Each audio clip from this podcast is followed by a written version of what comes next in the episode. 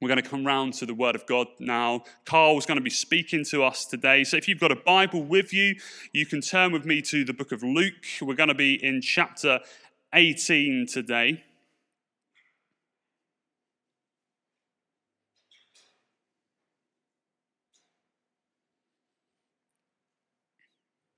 And we're going to start at verse 18 as well. The rich and the kingdom of God. And this is what it says.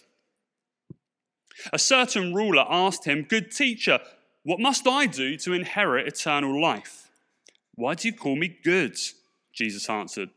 No one is good except God alone. You know the commandments you shall not commit adultery, you shall not murder, you shall not steal, you shall not give false testimony, honor your father and mother. All these things I have kept since I was a boy, he said. When Jesus heard this, he said to him, You still lack one thing. Sell everything that you have and give to the poor, and you will have treasure in heaven. Then come, follow me.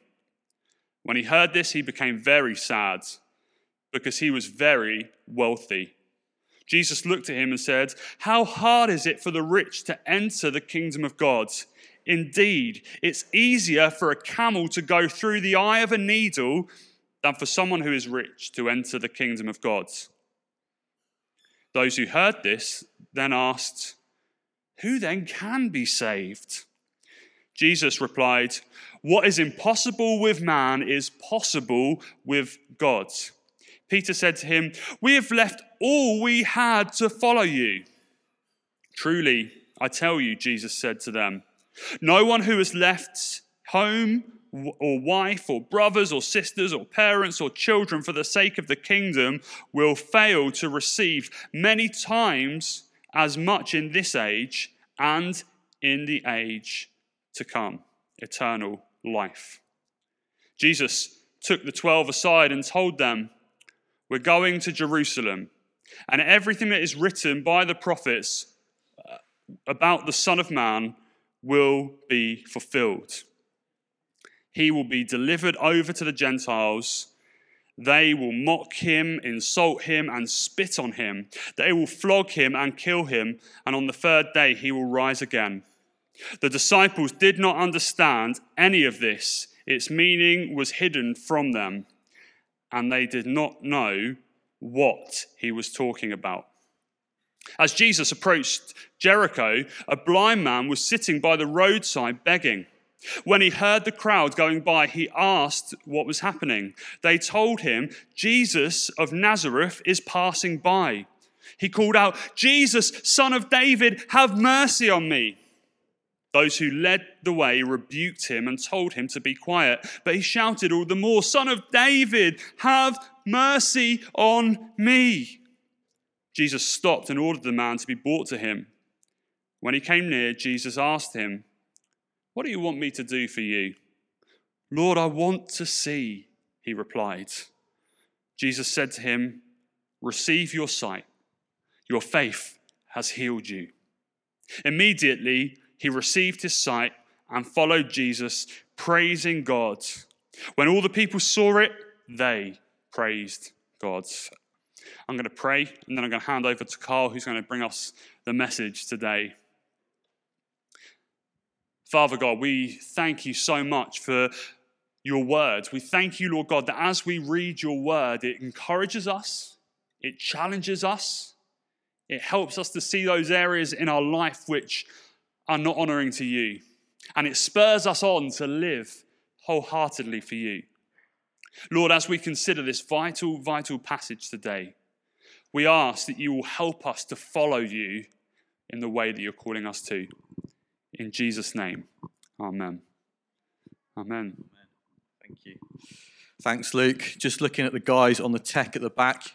By the way, guys, you're doing an awesome job. Thank you. Um, you're amazing. This microphone's fine. All good to go? Perfect. Thumbs up. Well, it is good to be here this morning, and it's good to look again at this gospel. Um, I hope that you've been enjoying this teaching series on Luke. Um, I know you can't shout your amens at me if you're in the room, although at home I'm hearing them, but um, you can nod your head if you have, um, in the most good news. And if you've, if you've not heard all of the sermons, can I encourage you maybe to go and listen back to some of them? They're all available on our YouTube channel, and if you are also signed up to our Facebook page. You'll see them played back in the week as well. This is just such important stuff at this point in our history both as individual followers of Jesus, but as a society as a whole, here we stand at a significant point, a junction, if you like, in our existence, where a lot of us are asking big questions about what is important in this world. What ought to be the priorities in my life? What ought to be our priorities as God's people in the communities that He's called us to serve? What's important? There is no better place to look than in the words of Jesus Himself as we are asking those questions, the life and example of the one who those of us who are Christians choose to follow, which is why I'm so pleased that we're spending time working systematically, chapter by chapter, through Luke's gospel. This is another cracking chapter. If you do nothing else today, I mean, I hope that you hear a little of what God might say to you as I'm speaking just at the moment, but if you do nothing else, please spend a bit of time later on reading through the whole of Luke 18 again. Open to the Spirit of God speaking to you directly through His Word, because if you didn't know that, God can do that and God does do that as we open up His Word ourselves.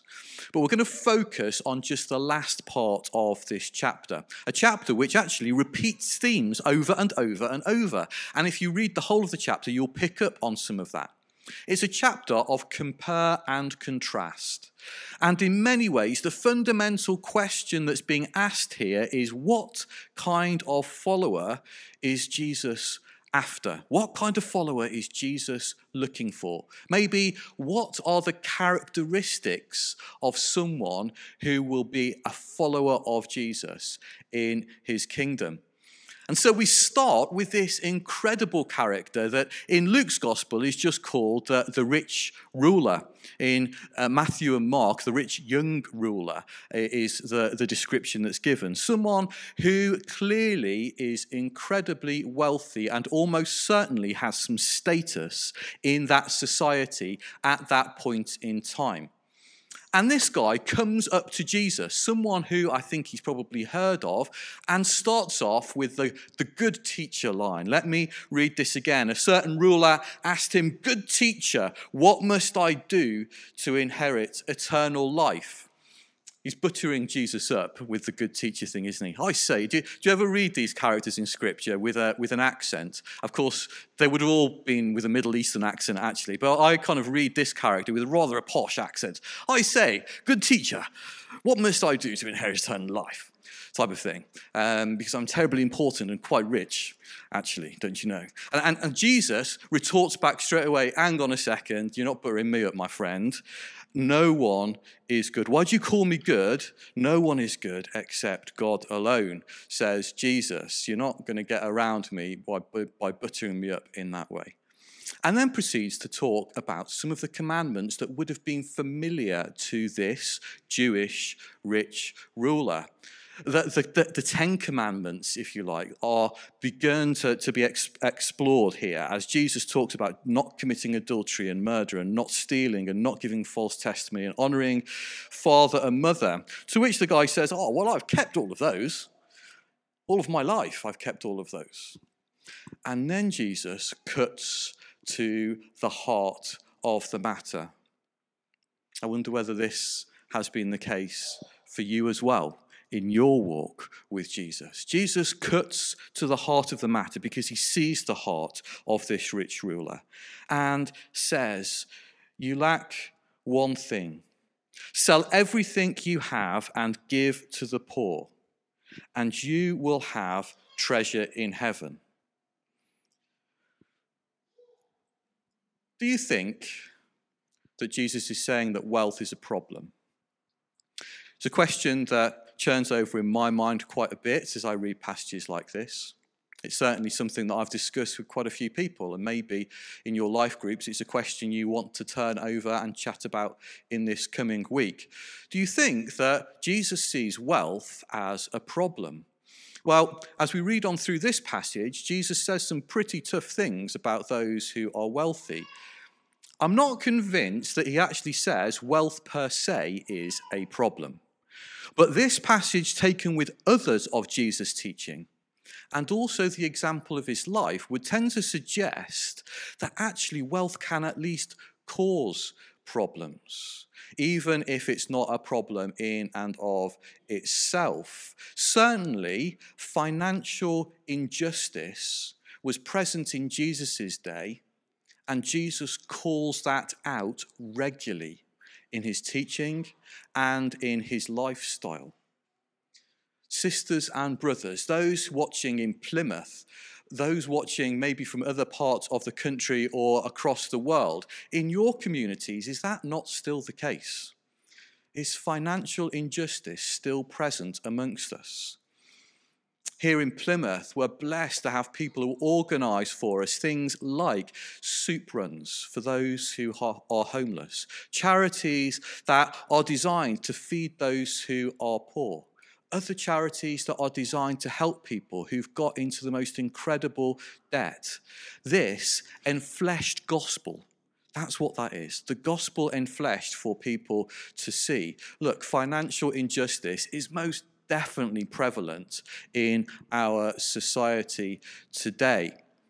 So when Jesus talks to us about our wealth, then maybe that's something that our ears should prick up, given that we haven't achieved some society where there is no injustice when it comes down to our finances just at the moment. This young ruler's reaction to Jesus' challenge is you can almost feel the stab, can't you, emotionally? His heart is sad. Why is his heart sad? Well, because Jesus has hit the nail on the head straight away. He has figured out what it is that's stopping this person from following him. You see, the last bit of the sentence says this you, you still lack one thing, sell everything you have and give to the poor, and you will have treasure in heaven. The question that this guy asks is, What must I do to inherit eternal life? Well, Jesus says that, that you, you've got to do something dramatic, but then he says, Come, follow me. That's the crux of the matter here. Because when we're talking about inheriting eternal life, what we're not talking about is something that happens the day that we stop breathing. You guys are already part of the eternal life. If you're a follower of Jesus, eternal life doesn't finish the day you stop breathing, it starts the day you follow Jesus. And that's the case here in Scripture as well. Jesus doesn't talk about a ticket to heaven when you die, he talks about a kingdom that you live in whilst you're here. God's kingdom is the phrase that's repeated over and over and over and over again by Jesus through the Gospels. The invitation to walk in a different way with different priorities, with, with a different view of life. The, the invitation to follow Jesus the Savior. That is what is on offer. That's what eternal life looks like. And for this guy, his heart is broken and he's sad because of his great wealth. And then Jesus does this wonderful pictorial language how hard it is for the rich to enter the kingdom of God. Indeed, it's easier for a camel to go through the eye of a needle than for a rich man to enter the kingdom of God. It's harsh teaching. Maybe, maybe I should say this, and I say this in challenge to myself as much as in challenge to anyone else. When Jesus talks about this whole issue of wealth, what does it look like? What, what, how should I hear that? Let me say this. What if every single penny that's in your bank account right now is not actually yours? What if your perspective on that which you have, on the money which is in your bank account, is merely, is merely a blessing of God lent to you so that you can be a blessing to others as well? It's not a possession that you own. It's not something that you've got tight fisted. It's simply something that open handed you've received from the Father God. He's the only one who's the giver of all good things. And so we receive it with open hands, but then we don't grasp it. We keep our hands open as blessing. This is fundamentally the nature of who God is. When you read back to the commissioning of Abraham, the, Abraham who had many sons, we won't sing the song, but Abraham who had many sons, the father of all nations, God commissions the very first commission for his people, of which you and I are his people today.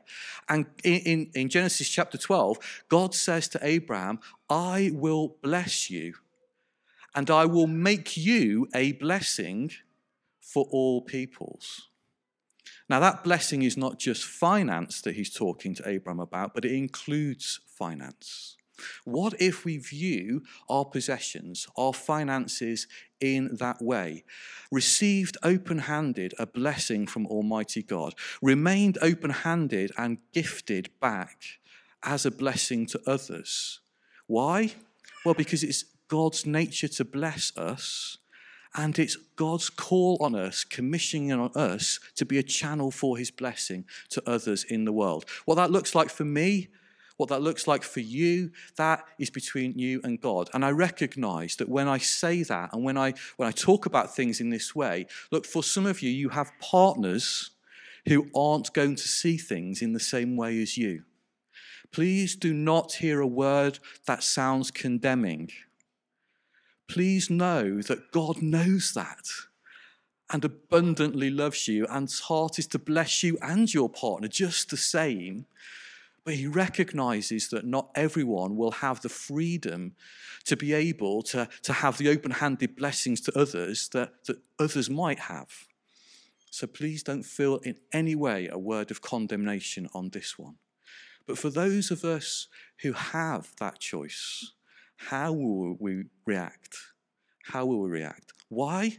Because that is part and parcel of coming and following Jesus. Then come and follow me. In order to do that, that is what we have to do.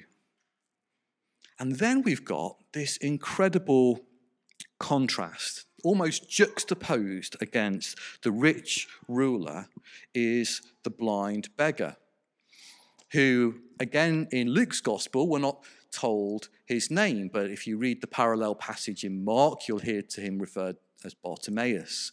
This blind beggar just outside of Jericho on the roadside.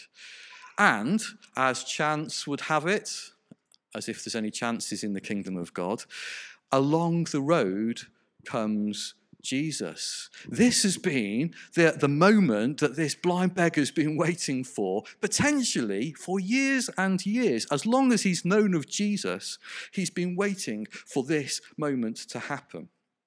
And here comes Jesus with a crowd of others around him along the road.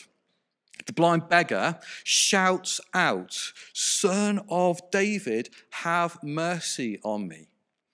As you're reading through this passage, as you're reading through this chapter, please look back and do the compare and contrast between the different characters. Look at the phraseology. The rich young ruler tries to butter Jesus up, remember, with the phrase, good teacher. Good teacher, I say. Whereas this blind beggar instead says, Jesus, son of David, have mercy on me. What a different approach to Jesus these two characters have. It's significant that the blind beggar uses the phrase son of David. Why? Well, because the prophets of old had prophesied that the Messiah would come through the line of David. This son of David is the declaration by the blind beggar that you are my Saviour. And as my Saviour, I come before you. Have mercy on me. Well, the crowds think the blind beggar too unworthy for Jesus' time. Look back in this chapter, and the crowds thought the same about children just a few verses before. And Jesus chastised those and said, Let those children come. And no one enters the kingdom of heaven unless they become like that little child. Now, Jesus hears the words called out and asks for the blind beggar to come to him. And then there is this wonderful and profound question that is asked. Jesus asks the blind beggar, What do you want me to do for you?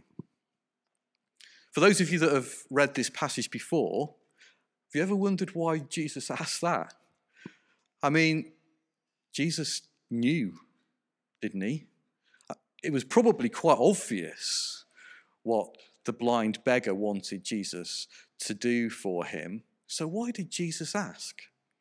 What do you want me to do for you? It's a good question for you to, again, kick around a little bit in your life groups in this coming week. I think that Jesus both wants to hear the heart of the blind beggar, but also wants the blind beggar to demonstrate to the crowds that are watching this going on something of faith. Because Jesus could have literally just gone, yep, healed, and just carried walking on. It would have been a footnote at most in this whole chapter. But instead, Jesus asks the blind, What do you want me to do for you? I want to see, says the blind beggar. And then Jesus says, Your faith has healed you. Receive your sight. There's something here which is very much a physical healing. So let's not deny that in this passage. But when Jesus gives the blind beggar sight, it's not just of his eyes. Because something in the spirit of that blind beggar opens up, so that his response is yes, he immediately received his sight, but he followed Jesus, praising God. Let's juxtapose the two characters again.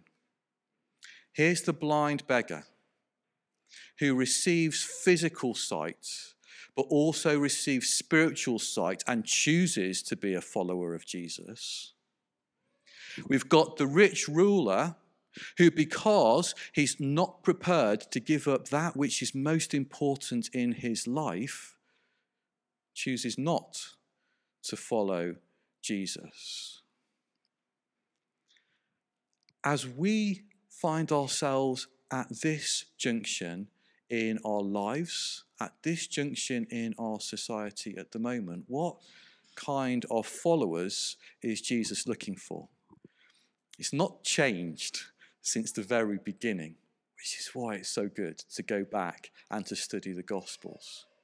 Jesus is looking for the one who recognizes who he is, not just a good teacher but the Son of David, the, the Messiah, the, the, the Savior of the world. Someone who comes humbly to Jesus rather than approaches with a sense of potential self righteousness, maybe even pride. Someone who recognizes their utter need for Jesus rather than someone who is self sufficient in their lives, got it all sorted. Someone who is prepared to give up what they have to follow Jesus, rather than someone who is tight fisted and unable to give up what seems most important to them. Sisters and brothers, in a moment, we're going to come to the Lord's table. And as we do, this is an opportunity for us, whether we're in the building or whether we're watching at home, to cry out, Lord, have mercy. Son of David, have mercy on me. We need you. We absolutely have no other option. We need you, Jesus. We need to recognize that only in you can we inherit eternal life. And that that eternal life doesn't start the moment we stop breathing, but it starts the moment that we follow Jesus. If we are in this room and we've never made that decision to follow Jesus for the first time, then today, in these moments, around this table, as we remember the death and resurrection of the Saviour, the Son of David, Jesus, let that journey begin today. If you're at home, you're tuning in, and either you're watching live or you're watching this as the recording, the same message to you. Inherit eternal life now as you recognize Jesus, the Son of David, to be the only one who can offer you that eternal life. And equally, as you give all to Him, you receive the greatest possible gift and begin to experience walking life in the kingdom of God rather than in this world around us. I'm not going to look at the beginning of this chapter, but if you were to, you'd see also that there was something about persistence that's a theme through this chapter. The beginning of this chapter starts with a story of the persistent widow. And we've just read in the story of Bartimaeus, the blind beggar, that he, he persists in order for Jesus to see him, to hear him, to get his audience with Jesus. Maybe there are some of us that have walked with Jesus for a long time. Maybe there are some who, over this last year, it's been a struggle. Potentially, as various things in life have happened, whether they're to do with loved ones, whether they're to do with employment, close family to us, whatever it might be, it has been tough. And so there is a doubting of our faith. That's not unusual every single person who follows Jesus doubts from time to time. But here in this message, not just the challenge for how we live, but the encouragement to follow. The game is not up, the story is not over. There is still the forgiveness of a Saviour that means that we can walk in the kingdom of God. And equally, the persistence in your walk with Jesus is rewarded. There's something quite clearly in this passage that keeping going, keeping on, persisting is so, so important in our faith, in our journeys of faith. So please, can I encourage those of you who are have walked with Jesus for many years to keep on and keep on and keep on. I'm going to pray. I'm going to hand back to Luke who's going to lead us in communion. And as we do, then we don't just do this as an act of remembrance. This is not a memorial service. We do this as a living, breathing meal where we meet with Jesus, the risen Christ, and we recognize that in the Son of David, who has mercy on us, we can find true life. Let me pray. Our Heavenly Father, thank you for your word. Lord, thank you for the characters that we've spent just a few moments today with in this particular chapter. Lord, thank you for what we learn about the type of follower that you desire. And Lord, I pray that the challenge on our hearts, Lord, is one that comes, Spirit of God, by you, that will rest on us but equally that you will encourage us to persist in our faith. Pray particularly for those, Father, who maybe have not yet started that journey of faith, who have not yet inherited eternal life. Lord, I pray that today, for the things that might block us, be they wealth, be they family, be they whatever, that God, we hand those to you so that we're those free to follow where you lead us in our lives. Hear our prayer. Amen.